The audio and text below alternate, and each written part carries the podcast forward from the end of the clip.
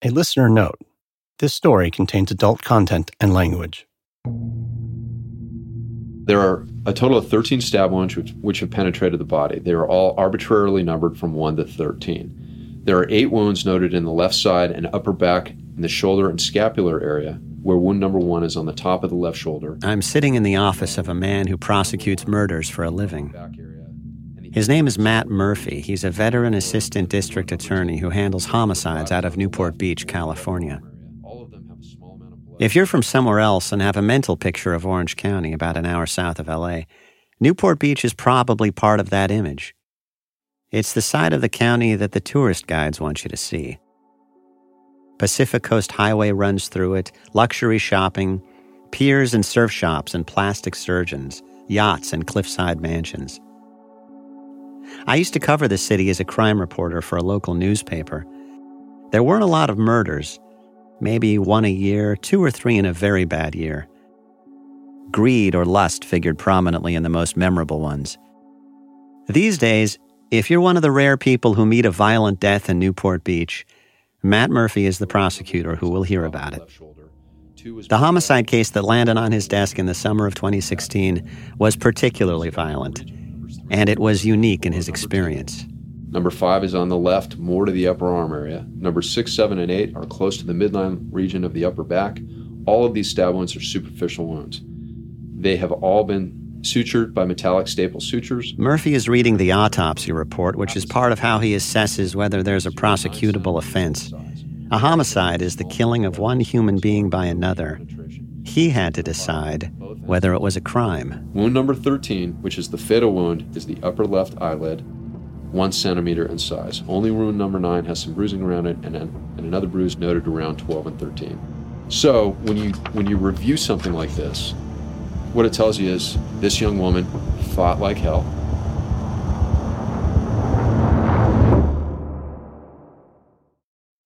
It's 1945. Hitler is defeated. America is looking to outsmart a new enemy, the Soviet Union. To advance in rocketry, aviation, and chemical weapons, America recruits scientists and engineers who fueled the war machine of another nation Nazi Germany. Operation Paperclip brought the Third Reich's most ingenious and often villainous men to the United States. The War Department thought if we let them go back to Germany, some other nation will pick them up and use them against us. His file said he was 100% Nazi, a dangerous type. Somehow, the file was changed and he came in. I'm Michael Ian Black. Join me and historian Monique Laney on the series Paperclip, funded by Amazon Studios and produced by LA Times Studios in support of the Emmy eligible original drama series Hunters, starring Al Pacino and Logan Lerman available on Apple Podcasts or wherever you get your podcasts. From the Los Angeles Times and Wondery, this is Dirty John. I'm Christopher Goffard.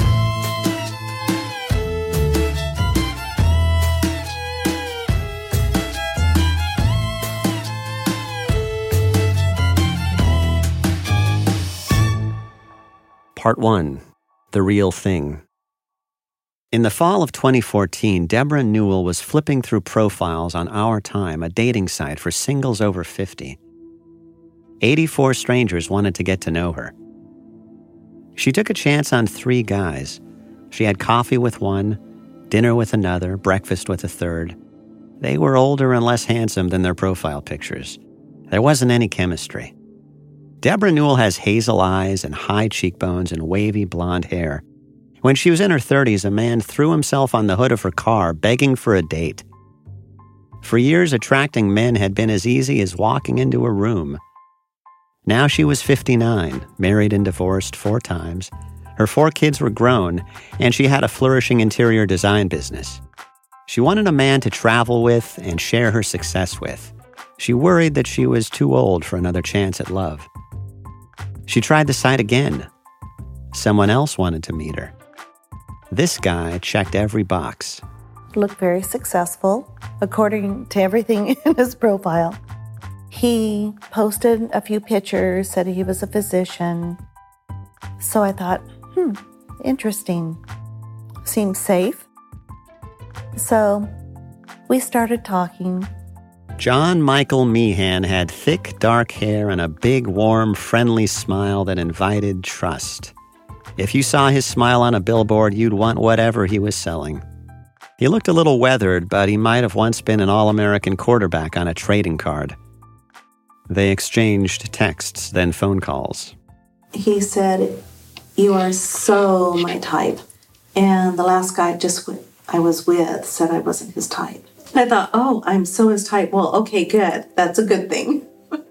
and he sent me pictures of him as a little boy, said he was a Christian, said that he had gone to my church, said I go to Mariners, where'd he go? He goes, That's where I go said that I had four kids and grandkids. He goes, Oh, how lucky you are. I would love to meet them.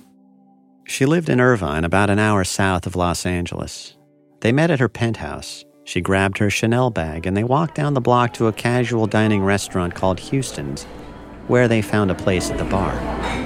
John was 55, six foot two with broad shoulders. He had flawless teeth, a strong jaw, and hazel green eyes. He focused on her intently. Debra wore black Gucci stiletto heels and designer jeans. John seemed to care almost nothing about his clothes. He looked like an overgrown college guy with his preppy shirt and his shorts, and I don't know. Like a frat guy had never grown up? Yeah, exactly. That's what he looked like. He was smart and charming and articulate. He was divorced with two daughters. He said he had houses in Newport Beach and Palm Springs, that he was an anesthesiologist just back from a year in Iraq where he had worked with Doctors Without Borders. He told stories about being on the front line, jumping out of a helicopter. We just talked about what we wanted out of life. He asked a lot of questions about my business and how it works. I thought it was a good trait that he's more interested in me than himself. I think it's healthy when the conversation goes back and forth. She was still stung by her last boyfriend, who had complained that she'd put on some weight. But John told her that she was beautiful, that she stopped his heart. Remember him rubbing my back? As you're sitting side by side. Uh huh. Yeah, he moved very fast. They kissed that night back at her place. He wanted it to go further. He did not want to leave. He even threw himself on her bed and said, This feels incredible. She was getting uncomfortable. She had to insist he leave. She had to kick him out. The next day, she was back at her office, a little sad. She tried to lose herself in her work. There were always deadlines. She'd spent 30 years building her business, Ambrosia Interior Design, and she was a name in her field. She supervised a team of devoted designers, marketers, and project managers. She liked to hire single women and mothers because she could remember how it felt to be alone, with one child and another on the way, after her first marriage broke up. She took me through her storage warehouse in Irvine. It's as big as a supermarket and crammed with sofas, modern art, mirrors, frames, and a thousand other furnishings. She drums her fingers on an elegant object in the shape of an inflated blowfish. I like these. It looks to me like a vase, but she calls it a ceramic decorative ball. Um, if it's a white and cream scheme, they pull a lot of white. If it's a gray, more of a restoration look, they pull those. So it just depends on the scheme. When people walk into one of Debra Newell's model homes, they're invited to imagine their futures in them. She calls them approachable dreams. Her warm, flawless rooms are like glossy ads in upscale lifestyle magazines. No kids' toys or dirty dishes in sight. None of the messiness of actual living. One whole section of Debra's warehouse is shelf after shelf of hardback books coordinated by color, because books make nice furniture in perfect homes. A little nod to culture, though the pages inside might as well be blank. Can you explain the books again? Because I we pull by color. Like, let's say it's a blue and beige scheme. Cream will pull blue and beige and cream books. So depending on what the color scheme is. And where do you get them? Uh, libraries. I go around on Saturdays and collect books. I love to read, and it's really become something That's a little bit of a hobby of mine to go around find books. So, aqua books, blue books, navy books, Uh-huh. light gray, yellow, brown. And the books themselves don't matter. Well, we don't want anything that says death or sex on it. so we have to stay away from those. and then the guys. Did you make up those rules yourself? No, the builders did. It's like the face you show someone on a date. You're inviting someone to fantasize about the piece that may complete his or her life. If your eagerness or loneliness or desperation show too soon, you're done. Maybe that had been John's mistake. One of Debra's daughters was working with her on the day after her disastrous date with him. She told her about it. I thought, what a jerk. You're like, I can so I can eliminate him. Later that day, John called her. He told her he was sorry. He knew he'd overstepped. He just wanted to spend every minute with her. Would she give him another chance? I was still attracted to him. So I was curious to hear what he had to say. And of course, he persuaded me. John had some idiosyncrasies. He showed up for dates in his faded blue medical scrubs as if fresh from surgery. He even wore them to a formal dress cancer benefit she invited him to. Some people snickered, but she thought, busy doctor. By the second or third date, he was telling her he loved her, that he wanted to marry her. Two weeks after they met, she emailed him, So you are the real thing, with a smiley face emoji. And he replied, Best thing that will ever happen to you. Handsome, oh, so handsome. Gentle and sweet, knocks me off my feet every time I see him. Handsome, He began spending the night regularly at her Irvine penthouse. This alarmed her 24 year old daughter, Jacqueline, who lived there with her. Jacqueline thought he looked homeless. She remembered the first time she saw him at their place. Well, the second I opened the door, I just kind of looked at him head to toe and thought to myself, oh, this loser. He didn't carry himself very well. His body was kind of moping around. He looked very focused. His eyes were going from one corner of the room to the other as if he was scanning, thinking pretty hard about something. He had a lot going on in his mind, but um, he was pretty calm. Even at a glance, Debra Newell's penthouse reflected money. There were black velvet dining chairs, a glass cocktail table, fine art on the walls, including two original Salvador Dali paintings. Jacqueline had a collection of expensive bags and purses. I have a safe where I keep Birkin bags and like my nicer purses. And I had it in my office area, and he walked in and said, What do you have in the safe, kiddo? And I said, None of your business. And I slid the door closed behind him. I believe that was my second interaction with him. And then I told my mom that she better get this creep out of the house or I don't plan on living with her. Debra wasn't surprised by the criticism. She often exasperated her kids with her taste in men. They found something bad to say about anyone she dated. They'd seen her endure one bad relationship after another. Over the years, men had yelled at her, hit her, and taken her money. Soon, she and John were quietly looking for a place together.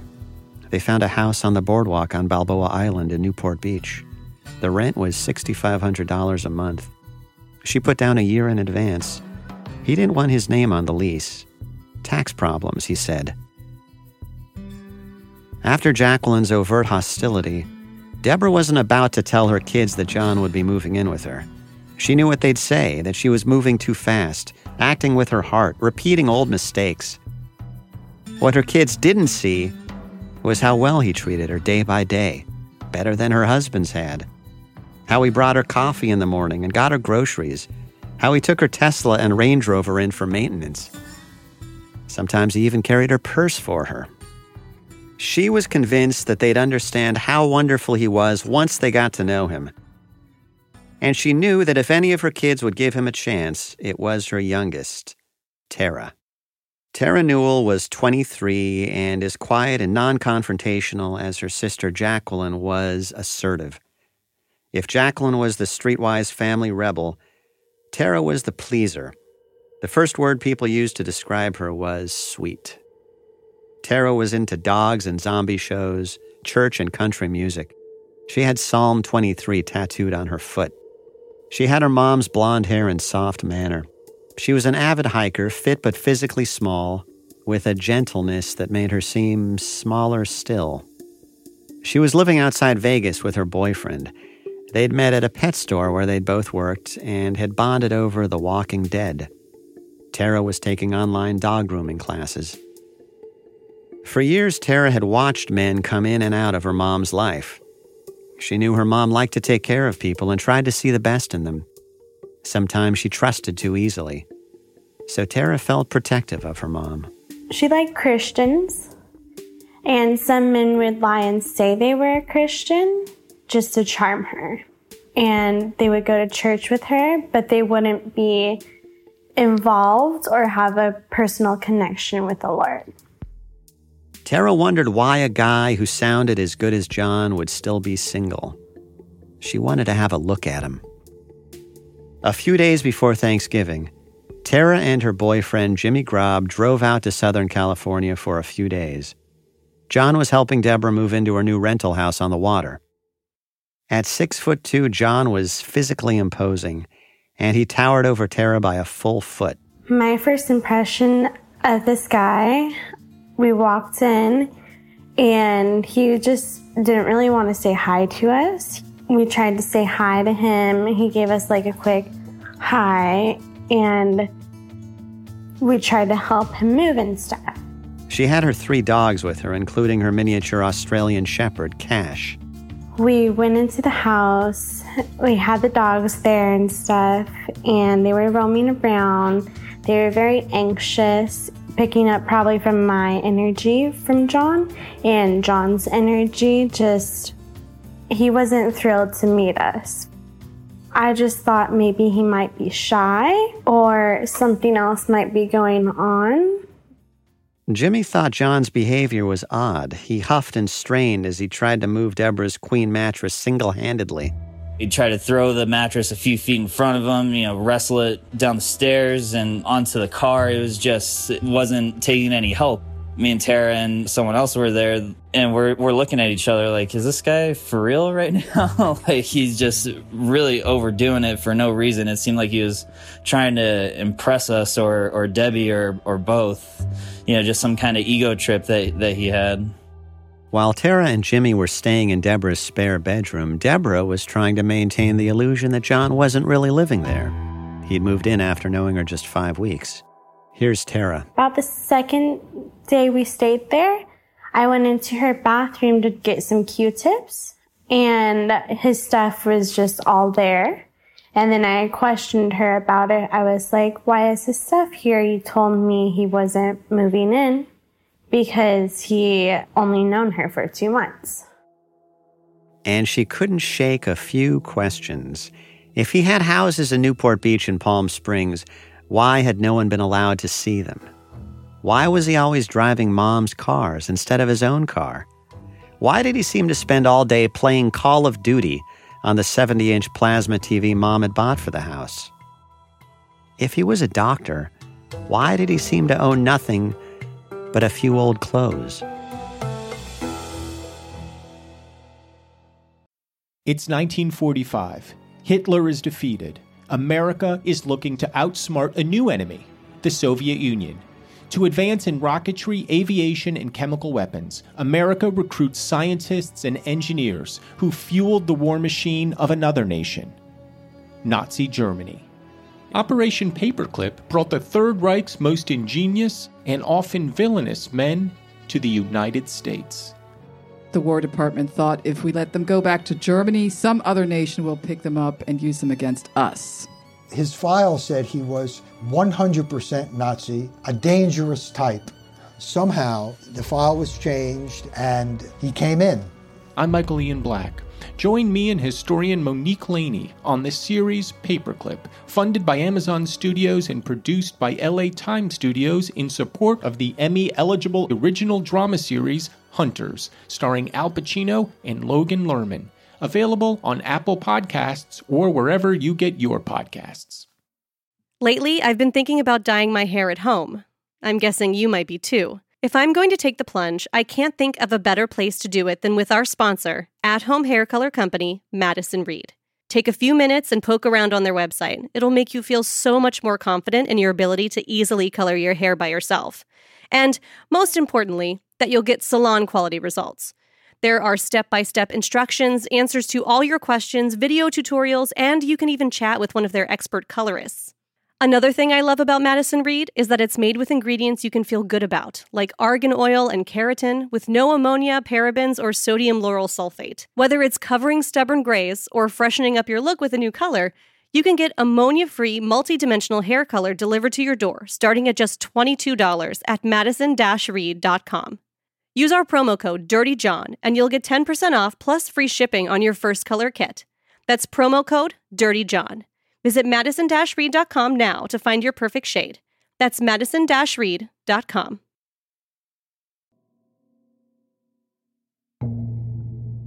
I was just confused because, to be honest, his story about having the three cars and the house, it didn't make a lot of sense to me. I called BS on that. Tara was looking through a closet when she found a box of John's stuff. There was a nursing certificate with his name on it. I don't know the medical field that much, so I just thought he had a nursing certificate on top of an anesthesiologist degree or whatever. And I said, Oh, I found his nursing certificate to my mom. Like, how do you think he's not moving in here?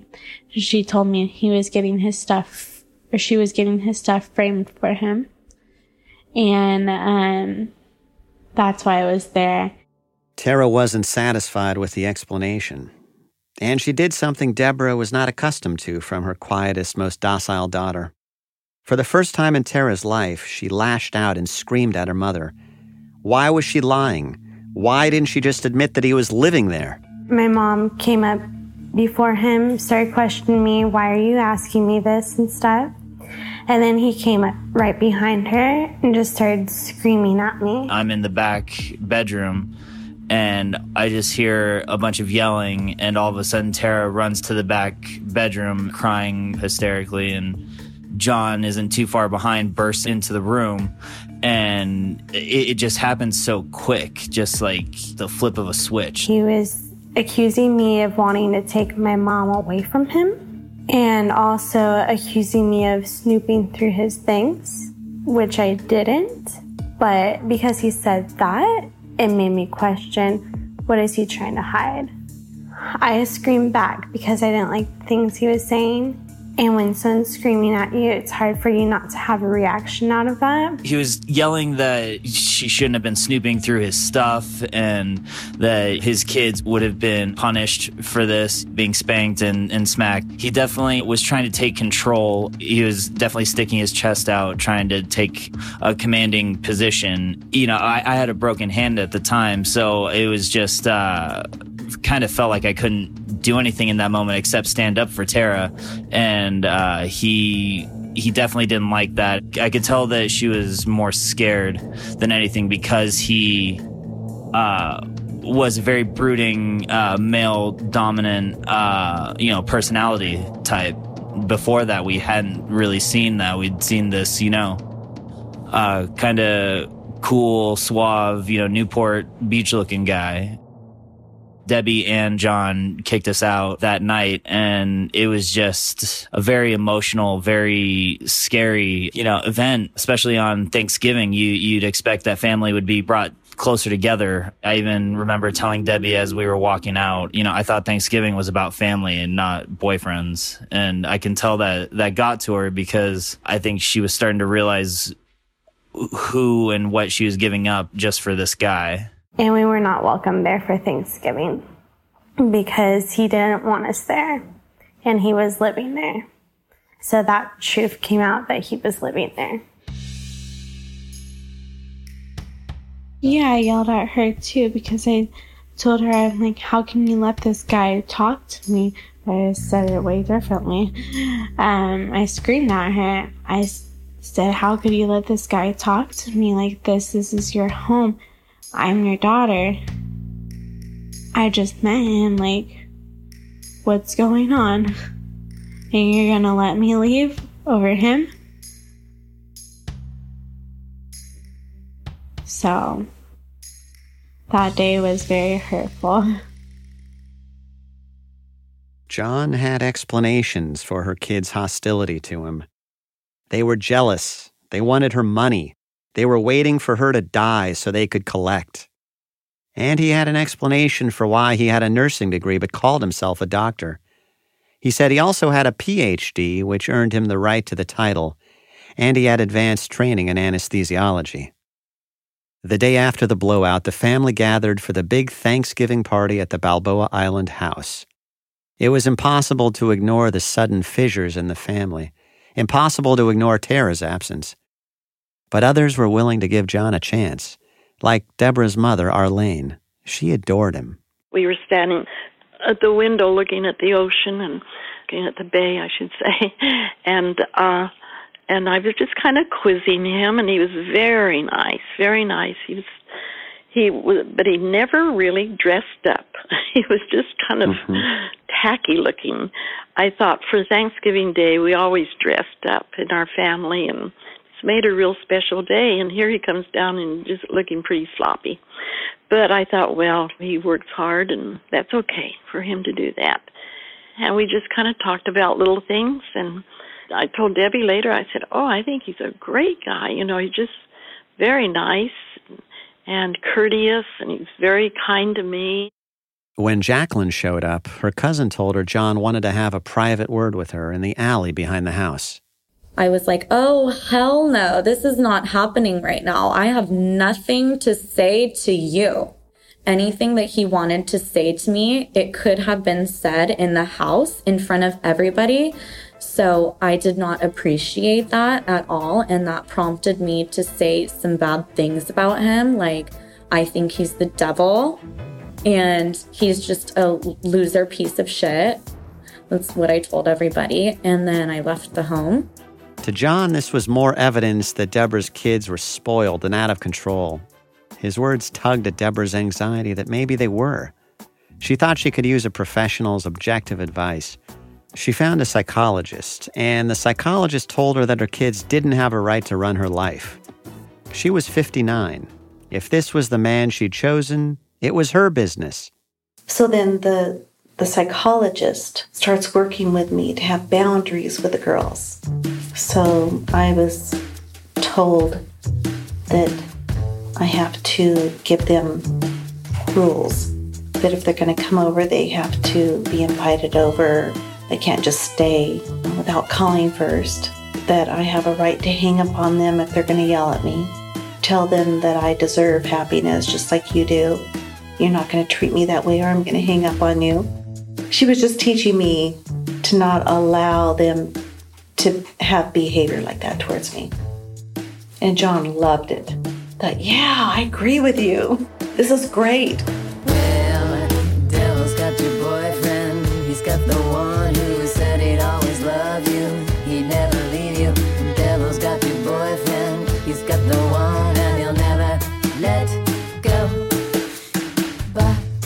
Their house on the boardwalk had floor to ceiling windows that made you feel you were sitting atop Newport Harbor. It had a rooftop deck where they could watch the sailboats and the great yachts slide over the waves. John liked to wear baggy sweats and sweatshirts with the logo of the University of Arizona, where he had gotten an undergraduate degree. Everything said Arizona on it. I thought, huh, we're 55 and we're wearing so basically, he thought he was a mess in terms of his wardrobe. Yeah. And he had the baggiest pants. She took him to buy a closet full of new clothes. They went to Brooks Brothers. He would try things on, and I'd say, no, go back. and he'd come out and some of that, I like that. Let's get that. she bought him some shoes, designer jeans, dress shirts, slacks, a black tweed sport coat, some form fitting cashmere sweaters, deep burgundy, navy blue. He looked better in darker tones and pastels. Um, guy with darker hair looks better with the true colors, blues. Uh, he didn't look good in red. More winter, winter tones, jewel tones. Like you got a blank canvas with this man? Yeah, he said, "Dress me. I want to. I want to please you." So yeah, I dressed him. it's like my new doll. he said everything was stolen when he was in Iraq. So Every day now, he was begging her to marry him. She resisted. She loved him, but she knew her kids would be furious. In early December, she was driving to Vegas on business, and he was tagging along. Why not drop by the courthouse while they were in town? He was quite excited. I was a little more nervous and kept saying, I can't wait to be married to you. And just, I'm so in love with you, and so on. I felt that this was an opportunity to love again. Deborah, will you take John to be your wedded husband to live together in bonds of marriage? There's a video of the ceremony. They're standing in a dreary room against a wall with a plant covered trellis. It has the look of a spur of the moment decision. I, Deborah. I, John is wearing jeans and an untucked shirt, kind of sloppy. Debra is in stylish slacks. With this ring, I be wed. I do wed. He's beaming down at her. Oh. He chuckles a little as he tries to get the ring on her finger. We pronounce you husband and wife. You may kiss your bride. Oh my gosh. Afterward, they celebrated with lemon drop martinis. They had known each other less than two months. No one had been invited to the wedding. She didn't tell anyone. It was all a secret. She kept it a secret as the weeks passed and Christmas approached. The family planned to have their traditional Christmas get together at the home of Debra's eldest daughter, Nicole. Jacqueline refused to go. Tara was torn. She desperately wanted to spend the holiday with her little nieces and nephews, but she didn't want to be around John. Here's Tara again. Me and my mom went to therapy to try to work things out and be able to have a Christmas together. And we worked out that John was not to be around the kids. So I just wanted to be involved in them.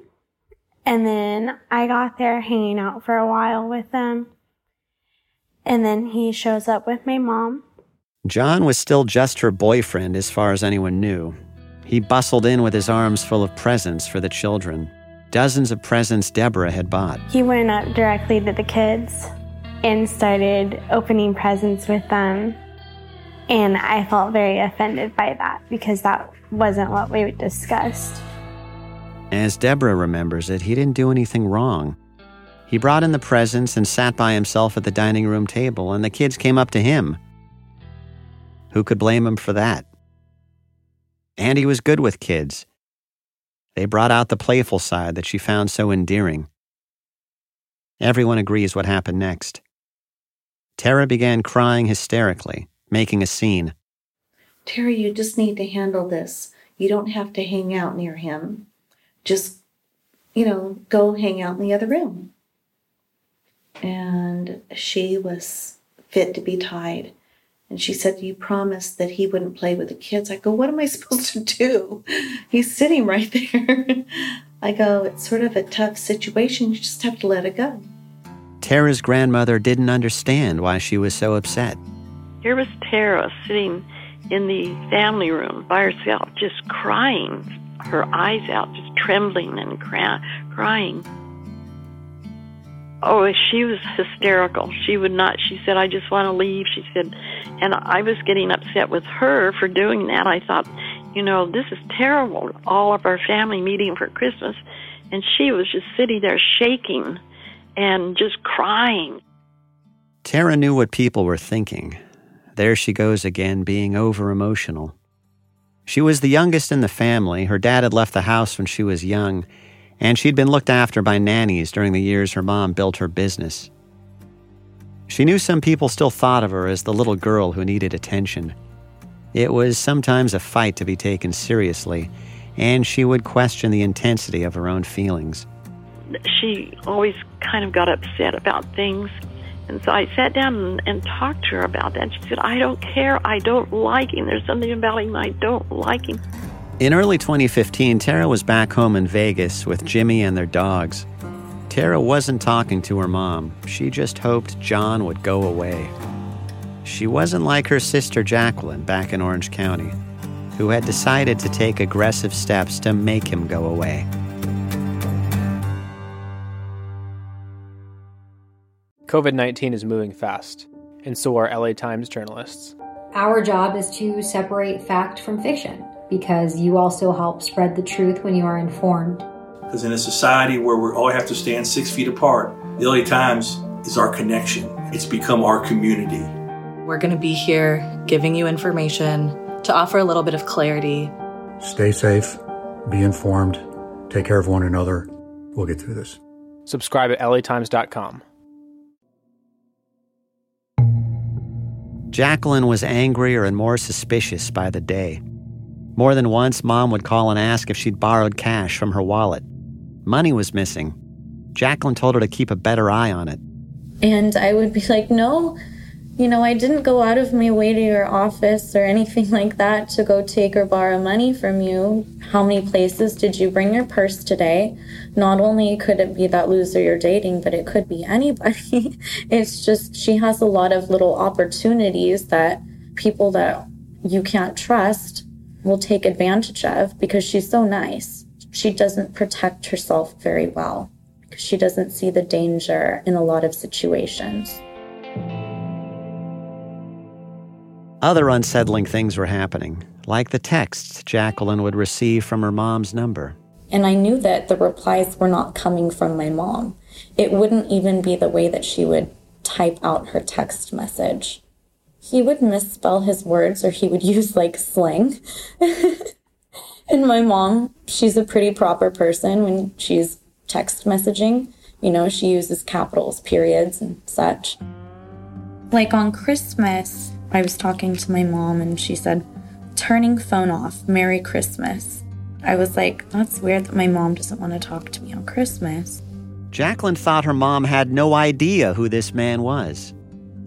She decided to find out. I just had such a hatred and such a, a good intuition about John being an evil person that I felt like I needed more facts and more evidence because just me not liking him and thinking that he's a an untrustworthy person isn't enough to tell my mom. It could look like, oh, people are just jealous that I'm happy, or it could be taken into so many different contexts. She started watching John's movements. John would leave the Balboa Island house in the morning in his medical scrubs, driving Debra's Tesla, and come back in the afternoon. He said he wasn't affiliated with any particular hospital, that he traveled between clinics and ORs doing anesthesiology work as needed. So I asked my mom what he was doing all the time with her car, and she says, I don't know. I don't know where he goes during the day. He puts on his scrubs and he goes to work. And I said, Are you sure? Do you want to? Would it be okay if I put a tracker on your car one day to find out where he's going? And she said, Sure, put a tracker on my car if you want to put a tracker on my car. Debra says she doesn't remember agreeing to this, but Jacqueline insists that she did. She showed me a picture she took when she attached the tracker. The photo's time-stamped 11:34 p.m. on February 2nd, 2015. John had been in her mom's life about 4 months at this point.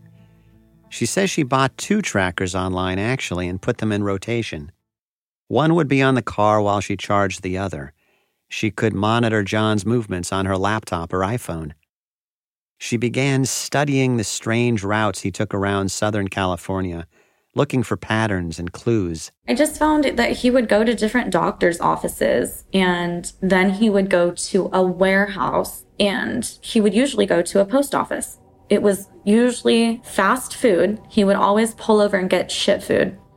And then he would go to the gas station. And then he would go to uh, a few, one or two doctor's offices, not in the area. They wouldn't be in Irvine. They would be sometimes Mission Viejo, or one doctor's office looked like it was in uh, San Diego.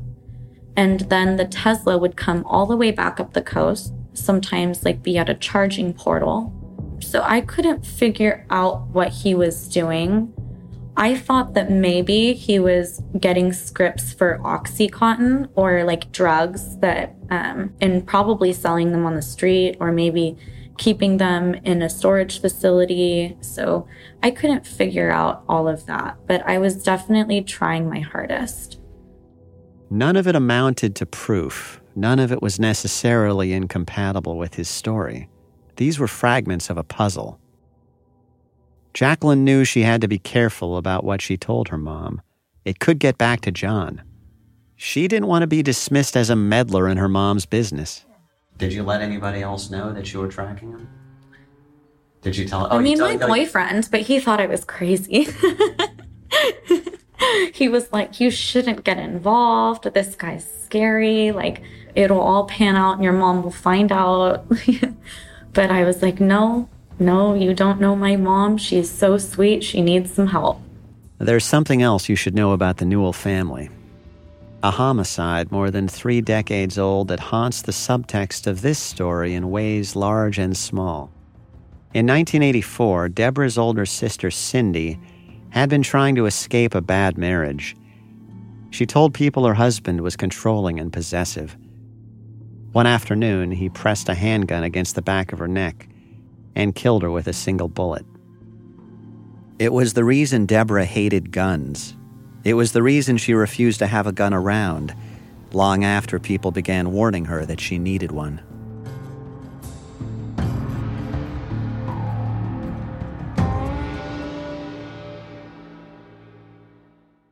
On the next episode of Dirty John. Um, oh, here it is, right here. I have a picture. He had see $500 plus 475 plus 150 plus $3,414. Um, a sig sauer. He, he was trying to get different gun parts and he was adding them up.